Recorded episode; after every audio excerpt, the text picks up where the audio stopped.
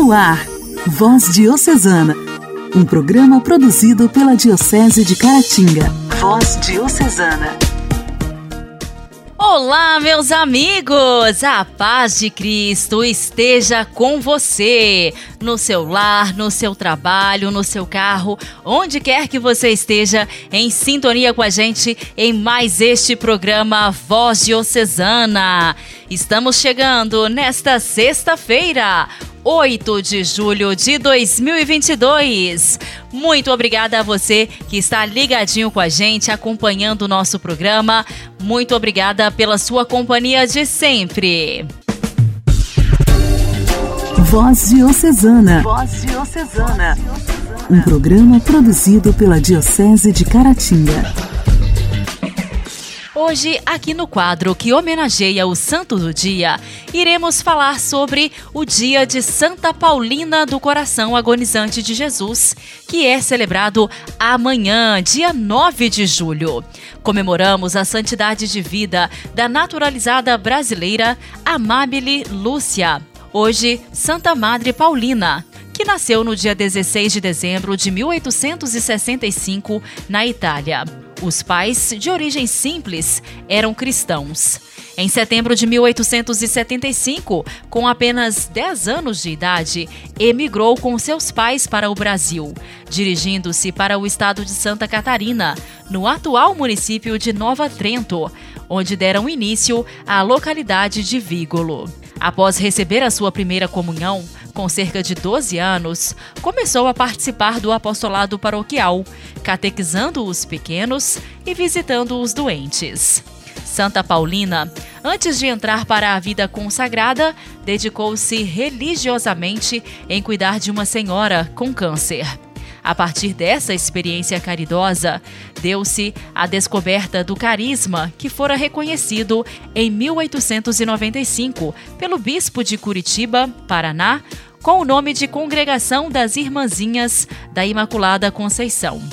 Em 1903, foi eleita superiora geral por toda a vida pelas irmãs da nascente congregação. Deixou Nova Trento e estabeleceu-se em São Paulo, no bairro Ipiranga, onde se ocupou de crianças órfãs, filhos de ex-escravos e dos escravos idosos e abandonados. Foram anos marcados pela oração, pelo trabalho e sofrimento.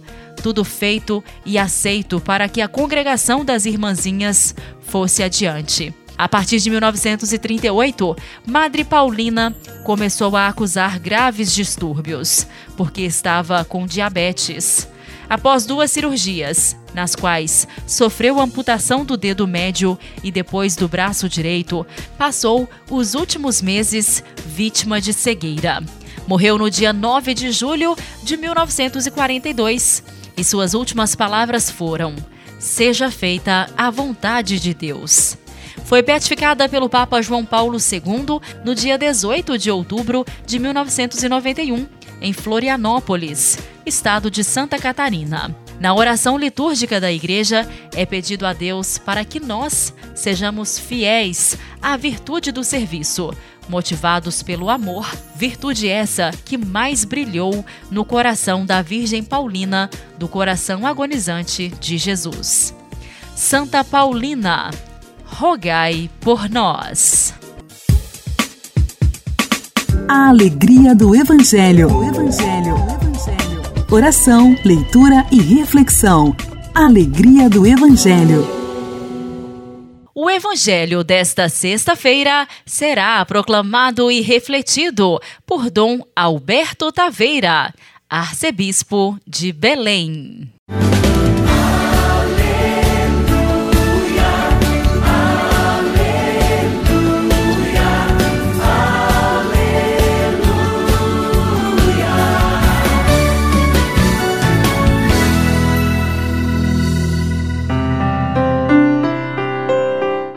Naquele tempo disse Jesus aos seus discípulos: Eis que vos envio como ovelhas no meio de lobos.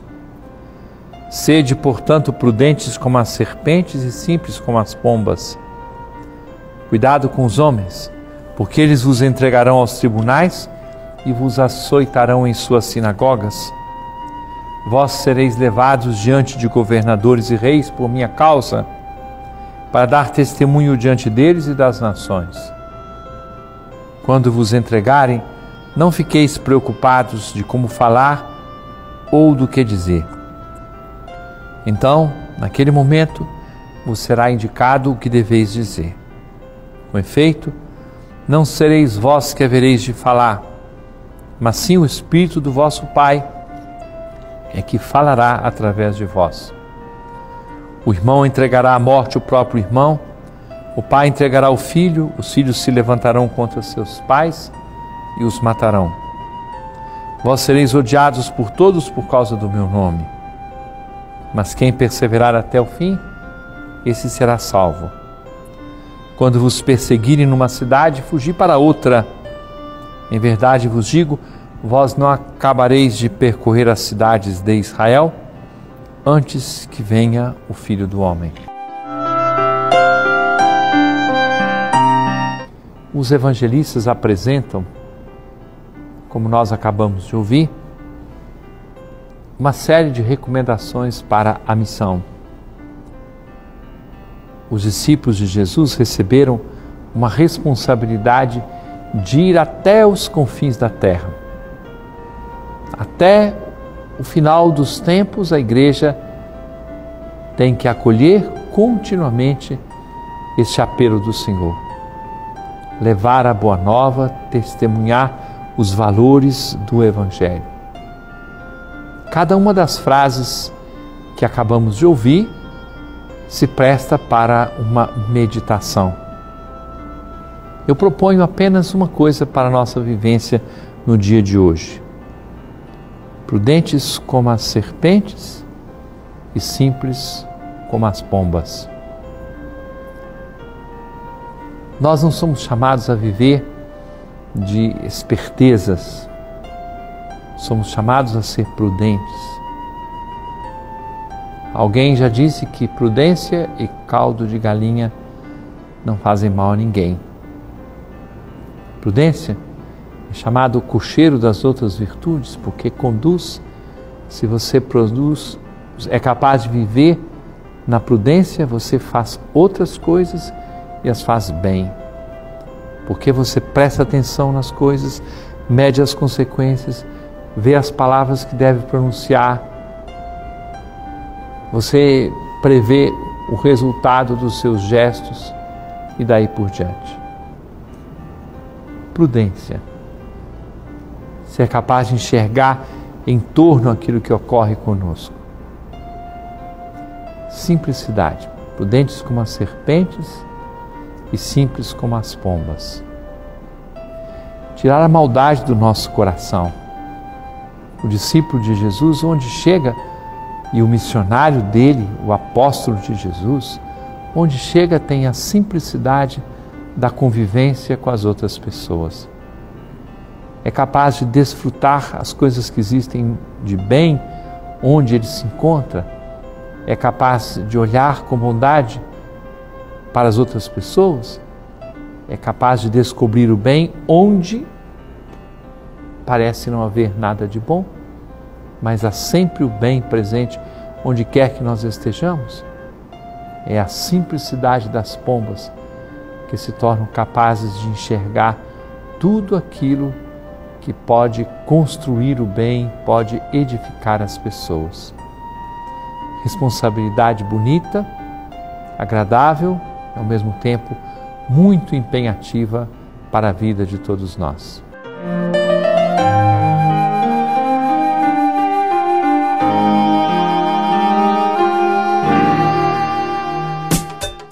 Diálogo Cristão. Temas atuais à luz da fé. Diálogo Cristão. A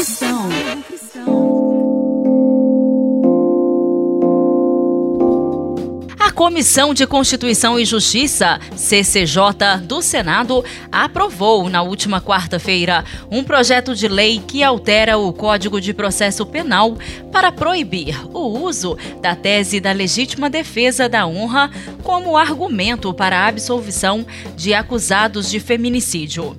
Se não houver recurso para votação em plenário, a proposta seguirá para a Câmara. O projeto de lei é de autoria da senadora Zenaide Maia, do PROS Rio Grande do Norte, e foi aprovado com voto favorável de 24 membros do colegiado e nenhum contrário. Para a senadora, a aprovação do projeto é uma grande vitória das mulheres brasileiras. Fico muito feliz por a CCJ aprovar por unanimidade esse projeto de lei, que é uma vitória de nós mulheres brasileiras. É inadmissível que em pleno século XXI ainda tenhamos teses como legítima defesa da honra para atenuar penas de crimes como feminicídio e outras violências contra a mulher. O Supremo já tem esse entendimento. O Congresso precisa atualizar a lei. O texto altera o Código Penal e o Código de Processo Penal para proibir que seja declarada a tese de legítima defesa da honra durante julgamentos em tribunais de júri para absolver acusados de feminicídio. Para a juíza aposentada especializada no direito da mulher, Maria Consentino, é um grande passo a aprovação do projeto.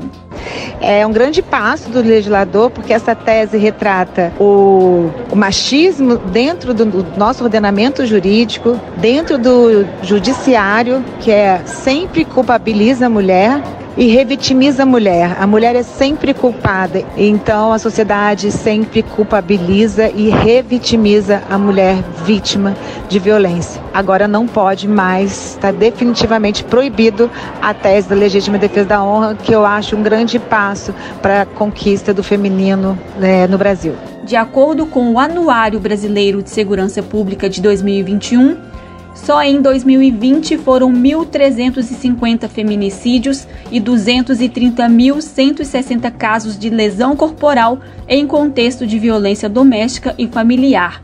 Neste período, foram concedidas pelos tribunais de justiça 294.440 medidas protetivas de urgência. Igreja, em Ação. Formação, CNBB, notícias, Vaticano, diocese, não paróquia, a minha Igreja em Ação. Igreja em Ação. Em entrevista à agência de notícias Reuters, o Papa Francisco fala sobre a valorização da mulher na Cúria Romana e explica que pela primeira vez duas mulheres trabalharão no dicastério, que ajuda o pontífice na escolha dos pastores diocesanos. Na entrevista à agência de notícias Reuters, conduzida por Phil Pulela, o Papa Francisco revelou que está prestes a nomear duas mulheres no dicastério para os bispos, que estarão, portanto, envolvidas no processo de eleição de novos pastores diocesanos. O pontífice respondeu a uma pergunta sobre a presença feminina no Vaticano, a propósito do que estabelece a nova Constituição Apostólica Predicate Evangelium, que reforma a Cúria, e sobre quais dicastérios poderiam ser confiados a um leigo ou leiga no futuro. Estou aberto para que seja dada a oportunidade. Agora o governatorato tem uma vice-governadora. Agora, na congregação para os bispos, na comissão para eleger os bispos, duas mulheres irão para lá pela primeira vez. Um pouco se abre desta maneira. Francisco acrescentou em seguida que para o futuro ele vê a possibilidade de que leigos sejam nomeados para dirigir dicastérios como o dicastério para os leigos, a família e a vida, os dicastérios para a cultura e para a educação ou a biblioteca, que é quase um dicastério. Sucessivamente, o Papa Francisco lembrou que, no ano passado, pela primeira vez, nomeou uma mulher para o cargo número 2 do governatorato da cidade do Vaticano, a irmã Rafaela Petrini. Além disso, Francisco nomeou a irmã Nathalie Becquat, religiosa francesa das Irmãs Missionárias Xaverianas, secretária do Sínodo dos Bispos, e irmã Alessandra Smerilli, das Filhas de Maria Auxiliadora, número 2 do Dicastério para o Serviço do Desenvolvimento Humano Integral. Entre as mulheres leigas que já ocupam cargos de alto nível no Vaticano estão Bárbara Iata, a primeira diretora dos Museus Vaticanos, Natasha Govecar, diretora da Direção Teológica Pastoral do Dicastério para a Comunicação, e Cristiane Murray, vice-diretora da Sala de Imprensa Vaticana. Em janeiro de 2020, uma mulher foi nomeada pela primeira vez subsecretária da seção da Secretaria de Estado para as Relações com os Estados e as Organizações Internacionais, Francesca Di Giovanni, responsável pelo setor multilateral. Todas foram nomeadas pelo atual pontífice. No mês passado, o prefeito do Dicastério para os Leigos, a Família e a Vida, o cardeal Kevin Joseph Farrell, brincou sobre o fato de que, com a promulgação da nova Constituição sobre a Cúria, ele poderia ser o último clérigo a liderar este dicastério. Voz Diocesana. Voz Diocesana. Um programa produzido pela Diocese de Caratinga.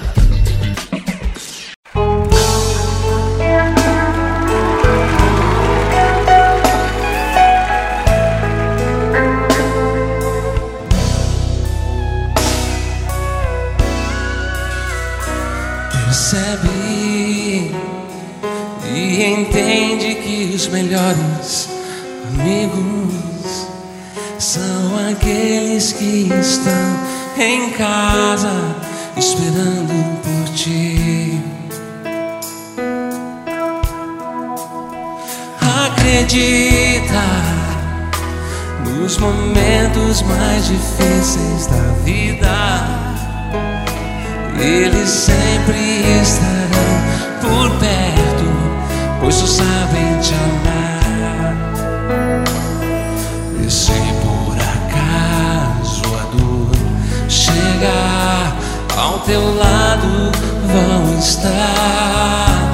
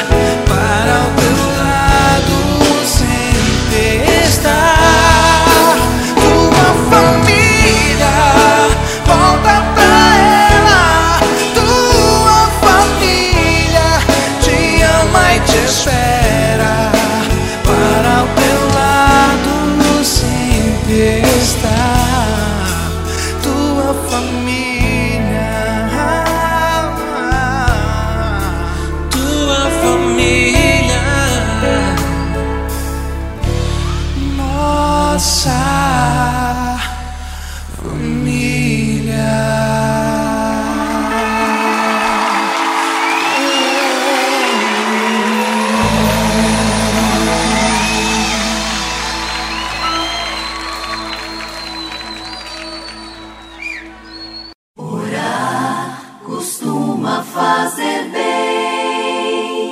Intimidade com Deus. Esse é o segredo. Intimidade com Deus. Com Joana da Cruz. Joana da Cruz. Orar costuma fazer bem. Graça e paz, mês de julho. E nesse mês, dia 11, é dia de São Bento. Então vamos nos unir a ele, pedindo a sua intercessão. Quero acolher você nesta oração, sua casa, seu coração é você que é sacerdote, que me escuta, eu quero rezar por você, pelo seu sacerdócio. Quero rezar pelas crianças, pelos idosos, pelas pessoas que estão na UTI, pedindo que a intercessão de São Bento, Jesus seja favorável a eles, às suas famílias. Rezamos também pelo Papa, pelas almas do purgatório, pelos nossos impossíveis, pela nossa conversão, pelas pessoas que nos pedem oração, Peçamos ao Senhor sabedoria, discernimento, os dons do Espírito. Peçamos ao Senhor a docilidade, o amor, as almas, a missão que Ele nos concede. Peçamos a Ele também perdão, misericórdia de nós, das nossas faltas, das nossas falhas. Na cruz da medalha de São Bento, nós vamos rezar assim: Para trás, maldito Satanás, nunca as tuas porções eu beberei o teu veneno a beber a ti darei. Seja sempre a Santa Cruz para minha luz. Nunca será o inimigo que me conduz. Eis a cruz de Cristo, fugi potências inimigas, venceu o leão da tribo de Judá, Jesus Cristo, o Senhor. A cruz sagrada seja nossa luz, não seja o dragão nosso guia. Retira de Satanás, nunca nos aconselhes coisas vãs é mal que tu nos oferece, bebe tu mesmo dos teus venenos. Sob a vossa proteção nós refugiamos, Santo Padre São Bento, não desprezeis as nossas súplicas em todas as nossas necessidades, tribulações e tentações da nossa vida. Sustentai-nos na luta contra o inimigo maligno e ajudai-nos a alcançar, em nome de Jesus Cristo, a vida eterna. São Bento, bendito do Senhor, que do alto do céu defendei os vossos devotos. Ó Deus eterno e onipotente, que honrastes o vosso amado São Bento com o dom de uma grande caridade para com muitas almas sigam o caminho que a vós conduz, humildemente vos suplicamos, pelos seus muitos méritos, inflamai e consumai os nossos corações no fogo do vosso amor. Por Cristo nosso Senhor. Amém. Forte abraço, Deus nos abençoe.